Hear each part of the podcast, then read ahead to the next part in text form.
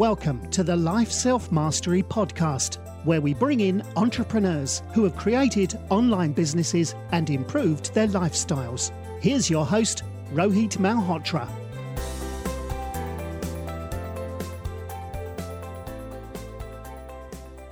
Hi everyone, this is Rohit from Life Self Mastery, and I'm excited to have Ali Jamal, um, who is the syndicate lead at First Check Ventures and has more than 10 years of experience in various product and growth roles at companies like Zynga, Agoda, and Rappi, and most recently at PayClip. Um, Ali, welcome, welcome to the show. Yeah, really great to be here. Thanks for having me. Awesome. So you know, Ali, Ali I do know you for, for quite some time. Uh, never, never had had a chance to you know get on the podcast, but finally did it. Um, I, I loved one, one, one of the newsletters that you shared, and a very interesting journey about you know about your uh, uh, parents uh, who moved to Pakistan, uh, uh, your uh, and and your grandfather, sorry, chose, chose Pakistan. Your parents chose U.S. and now you moved to Latin America, and one, one of your you know ancestors have moved to Africa. A super interesting journey, you know. Um, but but you know, if you can talk about your your childhood and what got you interested in this crazy world of startups and VC. Yeah. So I grew up in northern Minnesota. Um, you know, my parents were both immigrants. Uh, my mom was from Pakistan. My dad was from Kenya. Um, and so, you know, it was kind of this really interesting mix, kind of being somebody, you know, with, with this sort of more international background in a place that was um, pretty homogenous in, in, a lot of ways and, and kind of very Scandinavian. It was northern Minnesota. Um, so, so a lot of people, you know, parents had gone to the same high school, their grandparents had gone to the same high school, right? And and um, you know, there, there was kind of this joke where like, you know, we were there for 30 years, and even 30 years, they're still kind of like the new guy on the block, right? Like it doesn't kind of matter how long you're there, like because people have just been there for generations. Um, but you know, I like to kind of make the joke that I feel like my childhood was a lot of ways kind of like that TV show, The Wonder Years, and I don't know if everybody out there seen it, but just kind of this very idealistic sort of uh, you know kind of mindset, right? Where it was just I think pretty safe and um, you know you, you go and you get in trouble with your friends, but like you're not really getting any real trouble, right? Like you would go and you'd go into the woods and, and hang out and, and you know all this sort of stuff. But um, you know I think you know this kind of more classical small town life was kind of mixed with all these stories of uh, you know kind of parents and grandparents and, and all the stuff they had done um, going and exploring all these other places. And you know you're kind of in in this in this place where um, you know you're able to kind of go and explore other things. And so i was able to explore i think more academically. Like i didn't have to go and try to fit into one box um, from a young age right? Like there was also sort of the rise of the internet at this time. And so being able to go and just learn more and have access to more and more information.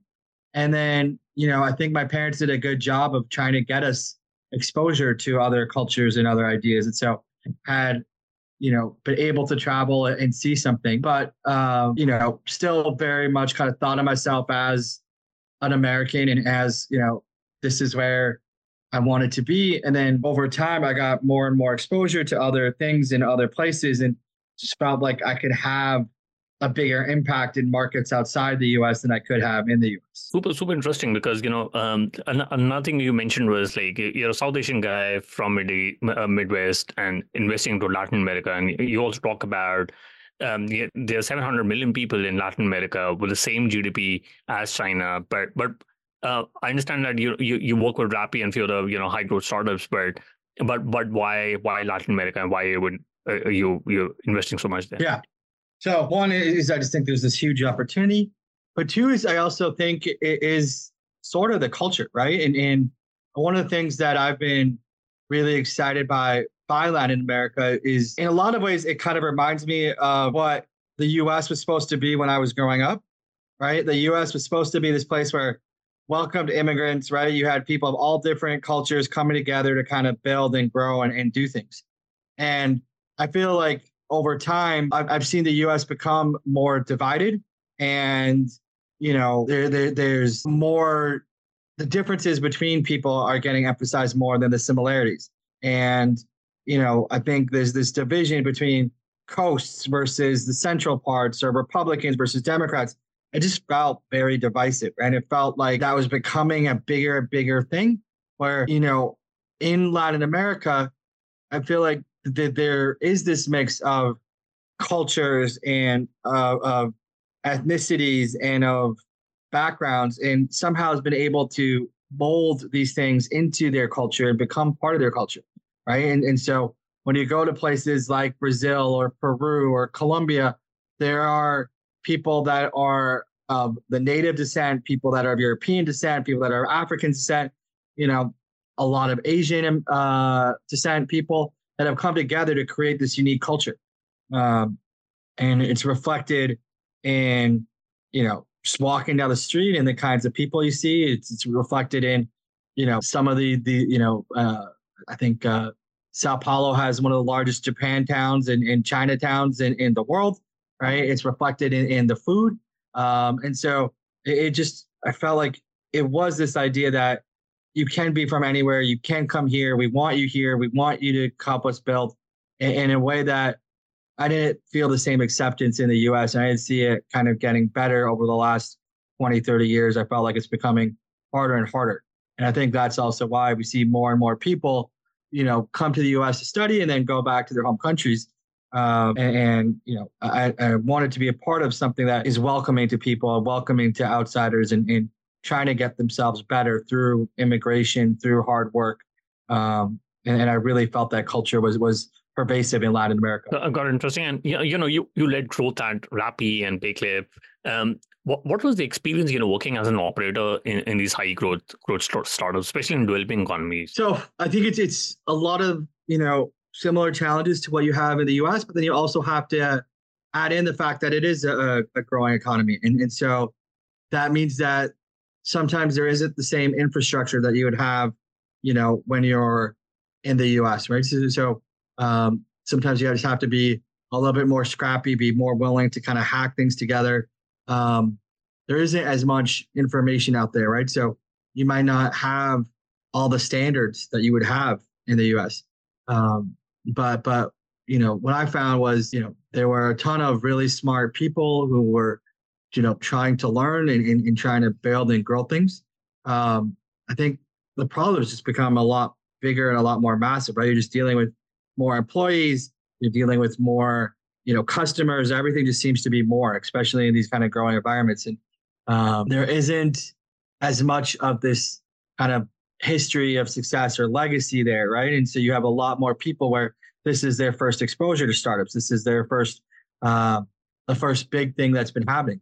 Um, and so I, I feel like that has created this sort of uh, more kind of do-it-yourself type of culture, and, and you, there's not as much of a community there as there is in San Francisco. Right in San Francisco, you walk 10 feet and you run into another startup and you run into other people that are kind of doing similar things. You know, in in a lot of places in Latin America, you're, you're the one that's doing it, and so um, you know you have to kind of build out even a lot of the other building blocks in order to plug into the finance system, in order to plug into the customer, whatever you know, having you know Spanish as a, as your default language instead of English. Like some of these things just become more challenging, um, and having to kind of start from uh, base zero. But I felt like that also becomes a sense of pride within the company, right? And the fact that you are kind of going through and building these things from scratch.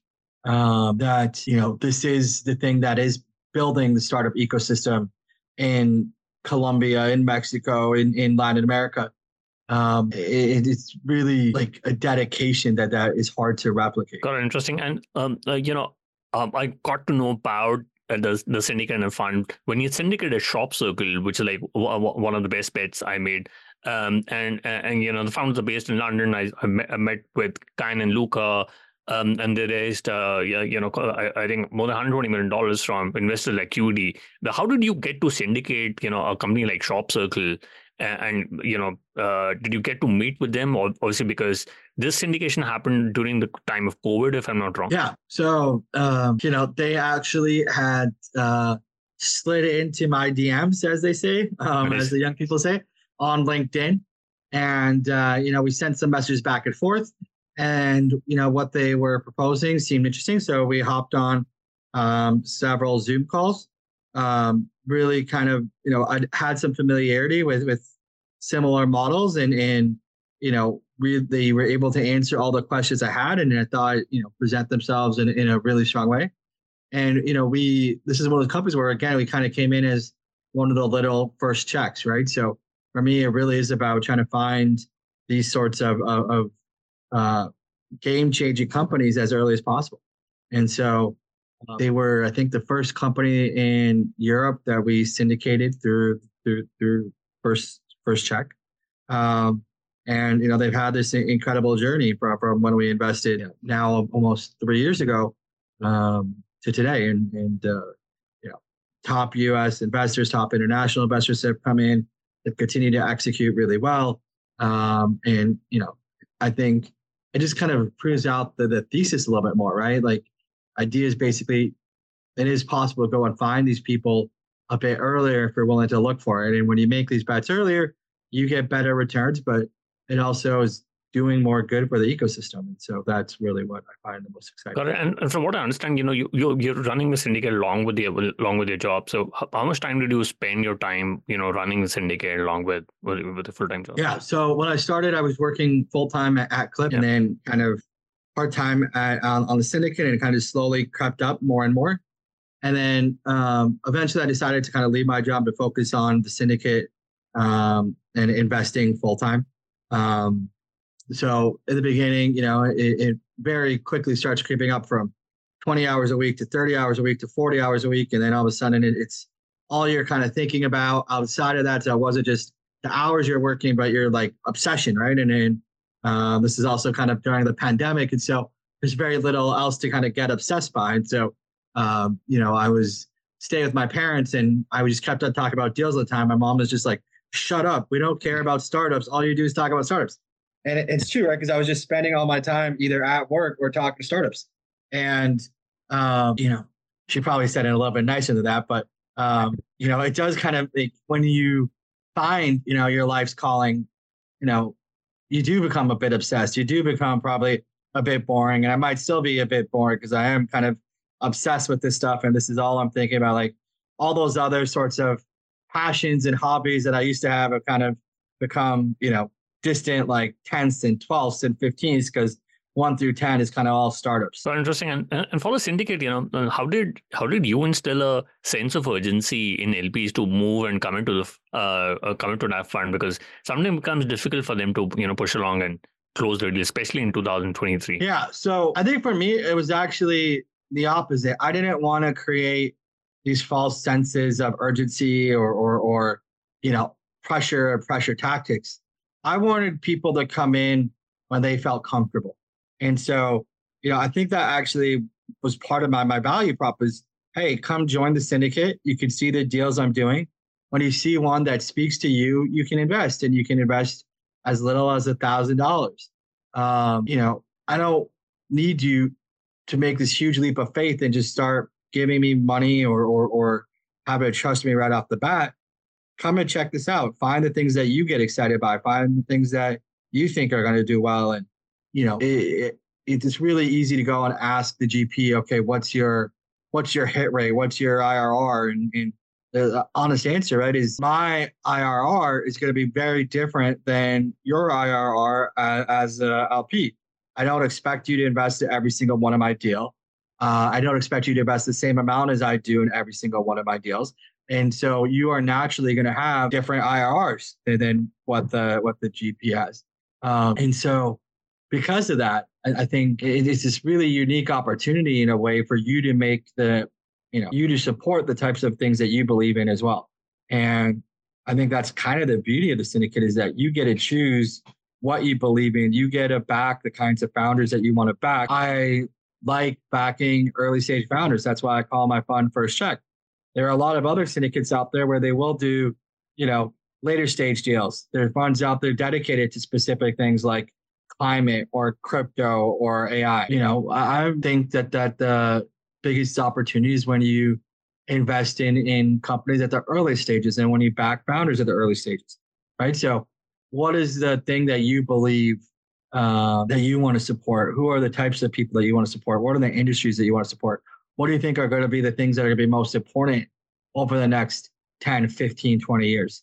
And I think that's the really cool part about this, right? Is that, yeah, it's, it's hopefully a great way to make money, but it's also a great way to back the things that you want to see in the world and, and to shape the world into the world that you want to be a part of. Yeah, no, absolutely. And uh, you know, you, you you mentioned about you know investing in pre-seed and seed, and uh, and a lot of times, you know, um, you have uh, you know multi-stage investors, uh, funds who are investing in, into seed, uh, and gives a signal like uh, like uh, a big brand like um, A16Z or Sequoia is investing. Uh, is it is it is it a right signal for uh, for a founder uh, to to look at a multi-stage uh, fund offer uh, at a seed stage, uh, or or do you think you know uh, because a lot of investors, I'm talking about LPs who are investing into syndicates, look at such big names Uh, which are investing into into these companies. Um, uh, uh, what's your view on this? what advice would you give to LPs on this? Yeah, so I, think these big name funds have big names for a reason, right? That they're they're really great funds. Right. That doesn't necessarily mean that they are, are, specializing in these stages, right? A lot of these funds are, are you know, focusing on on later stages and writing bigger checks. Um, and, and you know, I often see it as, as the opposite, right? Like rather than like, oh, the syndicate is investing and then they're getting follow-ons from these big name funds. These people lead with the fact that there's these, big name funds that are leading the round. And you know, I think the question then that I have is okay, if, these big name funds are leading the round and they really believe in it, right? These are funds that have multi-billion dollar funds that they can go and, and do this stuff. Why did you as a syndicate lead get an allocation in this five million dollar round, right? Like any of these funds can easily write the full five million. Why didn't they write the full five million? How are you the next best person to get an allocation? Like, how did they not send this to their LPs or to other funds that they work with, right? Like, what is the way that you got access to this that that you know is really happening? And you know, I think that is like the bigger question, right? So like if you're getting access because that guy was your college roommate or something, then totally makes sense that you should have access. It totally makes sense that they would save a spot for you. If somehow somebody's passing this this this deal to you and it's supposed to be the super hot deal and it's supposed to have all these great investors involved, it seems like something's fishy there. Um, so personally, I, I tend not to take it as a signal, and I try to look at each company individually. Even the best funds, right, are, are getting nine out of ten of these these investments wrong. So, you know, I, I wouldn't necessarily say like, oh, just because this big name fund is investing, it definitely means this thing's a winner. Uh, that being said, right, like, like they have picked a lot of winners in the past, but they've also struck out a lot of the past. So you don't go through and, and look at all the things they made bets on that that did not work out, right? Um, and, and so, you know, my, my perspective is you should be making investments in companies that you really believe in and that kind of support the ideals and the thesis that you have. The fact that some other name investor is coming in is a nice to have, but but shouldn't it be something that you really base your sole decision on? But no, absolutely, I totally totally agree with this. Um, and you know, 2023 had been a have been have been a difficult year for emerging managers. Uh, but but will we see a, a ton of venture funds getting shut down? Uh, because a lot of uh, a lot of VC firms have not raised the next round of, uh, you know funding for their funds. Uh, and we're yet to see, you know, uh, announcement on that. But but what is your view on this? So you know, I think there's different um, different things happening all the same time. So um, you know, a VC a VC fund typically invests over a three to five year time horizon. Right. So um, you know, they typically have thresholds of, of where they have how much they have to have deployed before they can go and start fundraising again. So, you know, it really kind of depends on all these different factors of when they started their fund, when they actually started their investment period, how much have they deployed, what do they deploy in, how do those, those what do those look like? Um, and I think in general, right, that the, there's a lot more money sitting on the sidelines now than there was three years ago or four years ago a lot of people in general are, are seeing a lot of you know issues in the potential market. We're also in an election year in the US, an election year in, in, several other countries. That also sometimes tends to worry capital allocators. We've seen, you know, huge issues in the public markets as well, right? And, and a lot of companies not doing so well after IPO. Um, and so I think it has been in general, a tougher year for all investors. Um, I actually think it's not like, like if you already have the ability to raise a fund one, yeah.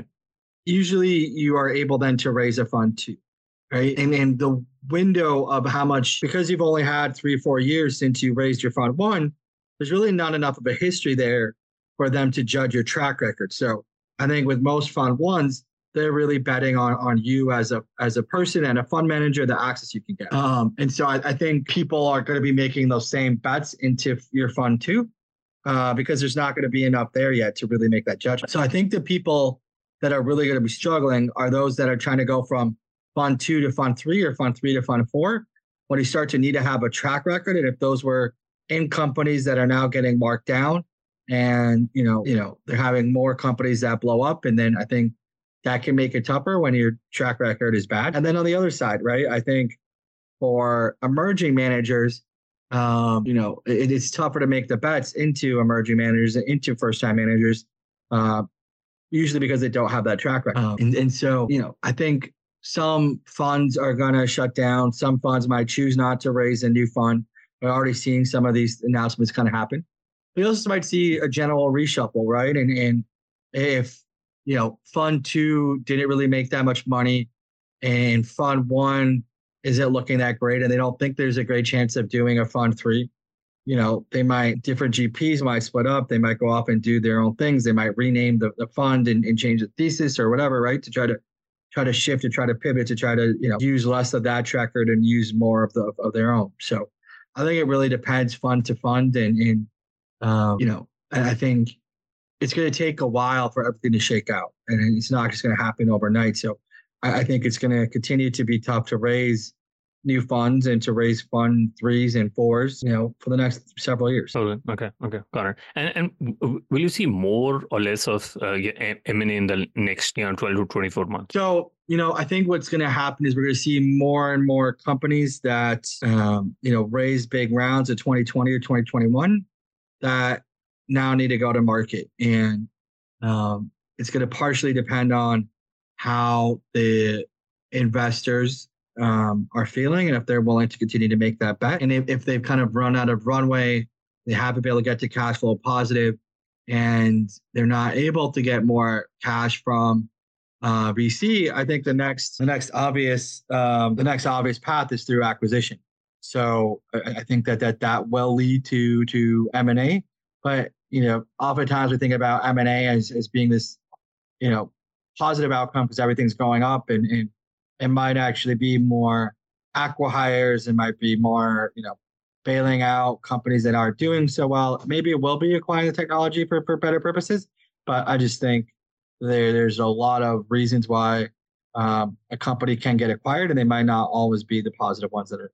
Sorry, and, and and what advice would you give to you know uh, um, managers and VC funds on when and and how to take liquidity uh, in in the best positions because it's always a difficult uh, decision. Yeah. Uh, so I think the biggest thing, right, is kind of understanding. One is kind of having your own thoughts on on the company, how the company's doing, what you think is going to happen, but then also understanding your LPs, right? Because ultimately, and, and, you as a GP are the shepherd for for these other people's money, right? And, and so if they want more liquidity right now because they have whatever whatever other things happening, um, you know you should be thinking about and exploring the options there. If they also still see a lot of potential in, in the company's portfolio and, and want to continue to support them, you know, you should probably also continue to figure out ways to do that. And, and so um, there's not a, a, a, one answer, right? It's really going to depend on on all these different factors. Um, you know, there's this kind of constant struggle between you know letting your money ride or, or taking it out, and, and it's just a you know I, I think anybody just says one thing versus the other is is, is isn't really evaluating the situation because there's a lot of nuance to it. Got it. And um, you know um, I, I come from e-commerce uh, SaaS um, uh, side of the business, uh, and and also because of my Indian background, I've seen a lot of IPOs which have happened in the last couple of uh, couple of years, which is a, which is a good signal for the Indian market ecosystem, but also for SaaS uh, e-commerce SaaS companies like Klaviyo uh, has had a good IPO. But do you think uh, the IPO windows are going to crack open in the next 12, 24, 24 months? I think the, the situation there is a lot of these companies have raised big rounds at really high valuations again in 2020 and 2021. Yeah. And, you know, I don't think the public markets are necessarily going to support those previous valuations. And so, you know, people are going to have to make a bet about whether they think the market is going to get better over the next 12 to 24 months and whether it makes sense to start this IPO process now. Um, right. I think the reality is a lot of these companies maybe half uh, of these unicorns, right, are actually probably no longer unicorns and are, are, probably, you know, we're seeing it all the time now in the secondaries market where things are trading at, you know, 40, 50, 60% of what their last round was. And so, you know, do the founders, do the investors in the company want to realize those losses and want to have the company go public, even if it is a 50% off what they invested in in the last round? Or would they rather continue to support uh, support the company and give them more cash at the old valuation or at some other valuation to be able to keep the value on their books at, at these different you know at the higher valuation that their last round was? Uh, and so i think sometimes it's just the politics of it right? And again if, if you're a lead investor and you're about to kick off the fundraising for your next round or for your next vc fund um, you probably don't want to take the mark down. And so maybe you're willing to throw in a little bit more money at that old valuation, even if it's higher than what it should be, because you want to be able to show those markups and keep the markups high um, as you go out to raise your next fund. Um, and so I think there's going to be some mix of, um, you know, how the public markets are reacting, how the investors are feeling, and how your board is, what the board is trying to do, and then what the what the startup itself thinks. I think all these factors are going to play a role. Uh, and, and so I think if the market rebounds, then I, I think you know a lot more companies are going to want to go public. Um, but again, I think at least for the next, you know, eight nine months until after the election, I, I think it's it's always a tricky situation. Got interesting. And um, uh, you know, Peter Livingston from Unpopular Ventures, um, who's also in uh, you know Angel Syndicate and also guest on the podcast, uh, he mentioned something about AI that AI models will end up like airlines uh, which means it's going to be very important, provide a lot of value to society, but terrible business uh, businesses themselves. You know, so AI had a had a very interesting year, especially you know, OpenAI um, had revenues of well, close around 1.4 billion dollars. Uh, looks like you know a lot of money is being put into AI.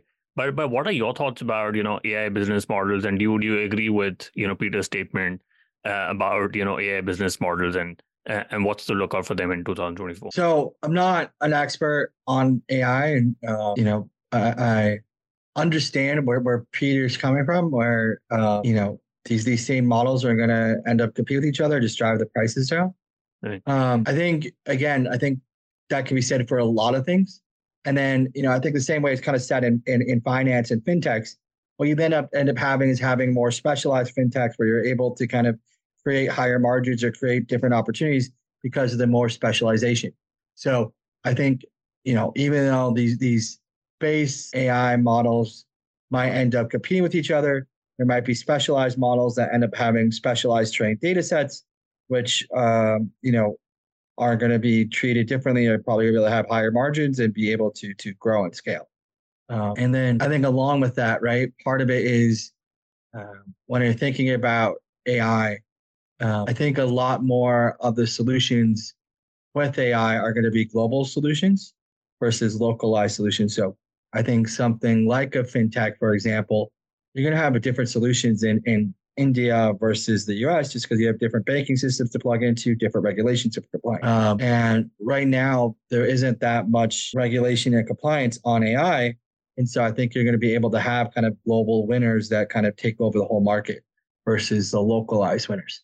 Um, and, and so, uh, you know, I, I think that that global opportunity kind of will depend on, on how much data is flowing into there and if they're able to create a monopoly or duopoly or, or, or how much it is versus, uh, you know, I, I, think when you kind of go back to Peter's analogy of the airlines, I think part of the reason why it becomes more of this commodity type thing is that there's just so many people that are able to offer similar services. But if you have exclusive data and, and can make a better system, right? Um, I think there's an opportunity there. And you know, I think we've seen this with with other businesses in the past. And when you think about something like, you know, search engines, right? At one point, search engines was a commodity, and then Google was able to take enough data and improve the algorithms enough where they were able to extract a lot more value and uh, you know I don't I feel like they're no longer seen as just a commodity with low margins and search makes a ton of money for um, for a lot of different products and um, you know I, I think when we think about AI I think it's going to be an overall shifting of the mindset and and how that's going to change all these other components, right? I think it's going to change, you know, search. I think it's going to change discovery. I think it might change a lot of different components. Um, and so, how does that play out? Um, and how is that AI actually being trained to understand the customer and the market and uh, the decision process um, I think is really going to end up making the impact on, on the margins that are, are going to be able to exist. So interesting. And, uh, you know, you, you've been an active investor. I was just wondering, you know, what's your biggest investment, uh, uh, investing win? And, and, does it change the way you look at uh, your approach to investing? Um, biggest win so far uh, is probably our first investment, which was in Yummy, the oh. Venezuelan super app. Um, and, you know, I, I think investing in Venezuela at that time was pretty controversial.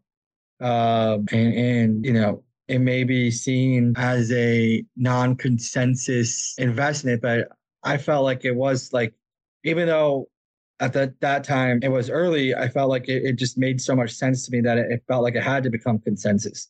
So, um, you know, I, I think that's kind of become a larger part of my thesis is, is you know, not making necessarily investments that are non consensus, but making investments that are consensus but early, so that way we end up with the with the benefit of, of being early. Sorry, and, and what's been your biggest investment miss, like your anti VC portfolio? Um, honestly, there were a couple of companies where, um, you know, we just couldn't move quickly enough, and and so it wasn't that I necessarily didn't believe in the company, but that you know a round was happening, and you know it was hard to get the syndicate involved, or I forgot, you know, and I didn't follow up on it on with an email or, or something, and then ended up, you know, missing out. And so there are a couple of companies that we had the opportunity to invest in uh, kind of very, very early that ended up becoming unicorns um, just because of the, of, the, of speed of, of syndicating is just so much slower than the, the speed of having a direct fund to invest. And and in your view, you know, what's the single biggest area of misalignment between a GP and an LP? Um, I think in a lot of ways for GPs, it does well with funds, right? It really does start to become a an AUM game because you are making, you know, the, the management fee on it. Um, and, and so I would think that, that, you know, at some point management fees should probably be capped at, at, at lower rates. I think the problem is that, you know, as an emerging manager, the, the management fee is that same percentage. And so like you have a $10 million fund and, and you have a, a billion dollar fund I don't think you're doing a hundred times more work with that billion dollar fund, but you're making a hundred times more money in management fees, right? And there's cost to set up the legal, cost to set up whatever. And so I think the system doesn't really is is sort of set up to benefit the incumbents. And I think that also ends up becoming part of the problem, right? Is that as you become an incumbent, you end up relying more and more on the management fees. As your uh, individual emerging manager, you end up becoming very reliant on the kind of carry because the management fees coming in initially aren't going to be that beneficial. And so I think that might also end up skewing how you make your investments or your decision process. Got it. And um, Ali, I quickly want to do the top three. What's your favorite business book? Um, so it might not be a traditional business book, but I read The Prince when I was, uh, you know, in middle school, and I feel like that, you know, weird way is, you know, probably one of the better business books out there. Just trying to get yourself to think about the logic about how people make decisions and how to think about um, how to think about situations, how to, you know, go through the process of, of negotiating. Um, and, and uh, you know, it, it's not a traditional business book, but just more traditional thought process. And I think it could be super valuable. Got it. No, absolutely. Put that in the show notes. And you know, if you could go back in time when you started work uh, working in startups and started investing in, into uh, into startups, what is the one thing you would have focused on or done anything differently? Um, I think I wish I'd um, thought it out a little bit more in the beginning. And you know, I think whenever you start working or whenever you start investing, you kind of take it as this is my this is the whole thing I'm going to do. And when you do that, instead of treating like like you have different kind of goals and different outcomes versus thinking about this as this is day one on a 20, 30, 40 year journey. And I think if you start to think about this, this is going to be day one on a 30 year journey. You know, you're not necessarily going for a home run on your first investment. You know, you want to, the whole idea would be let's pick up as much knowledge as possible. Right. And, and right. so, um, you know, I think when I first started um, angel investing, I was writing checks that were bigger in size than they probably should have been because I was trying to, you know, get some sort of oversized return or, or, or you know, get some big home run. And oh, I want to get a year's worth of salary out of this one bet. Um, I think it's better to try to make a uh, to try to learn as much as possible by making smaller investments and and learn from each of these investments. Um, and I think the same thing would be true for the startups themselves, right? Like you kind of jump into working in a startup, you dedicate your whole life to this thing, and that's supposed to be what you're doing for the next 10 years. I think if you really think about it from more of a learning perspective, right, then you would give yourself different goals and you might set up that you want to transition in your role or transition into new opportunities on a more regular schedule. And so I think um, you know, I ended up kind of probably sticking around some companies longer than I should have, um, sticking around in roles longer than I should have, because um, you kind of get comfortable and, and um, rather than kind of forcing myself out of my comfort zone or forcing myself to learn more and thinking about this longer term journey and you know you kind of get stuck on oh i need to have a role with this title. Or i need to have this or that. And really you know the, the, the more random things I've learned or the more random products I've, I've done have actually probably been more beneficial than, you know, just trying to move up the chain from senior to manager or whatever it might have been. Got it. And and what, what's your favorite online tool? For example, Gmail, Slack, Zoom. So my favorite uh, online tool, for example, Gmail, uh, Slack. I use LinkedIn a lot. I feel like I'm always on LinkedIn. It's just uh, like I like I don't have inbox zero. I, I have inbox zero on LinkedIn. Right? It's just very easy. I feel like um, I get my news from there. I see what people are up to. People actually update it, you know, versus you know Facebook or or whatever. And then um, you know, I think it's hard to work in emerging markets without WhatsApp. Everybody just uses WhatsApp, and so um, it's probably that combination of LinkedIn and WhatsApp being able to like quickly correspond with people back and forth, and being able to look up, you know, what's happening, what what's had companies, who, who's doing what, and what's changing and shifting. Yeah, no, absolutely. I think I think LinkedIn and WhatsApp are, are, are two of my favorite uh, tools as well.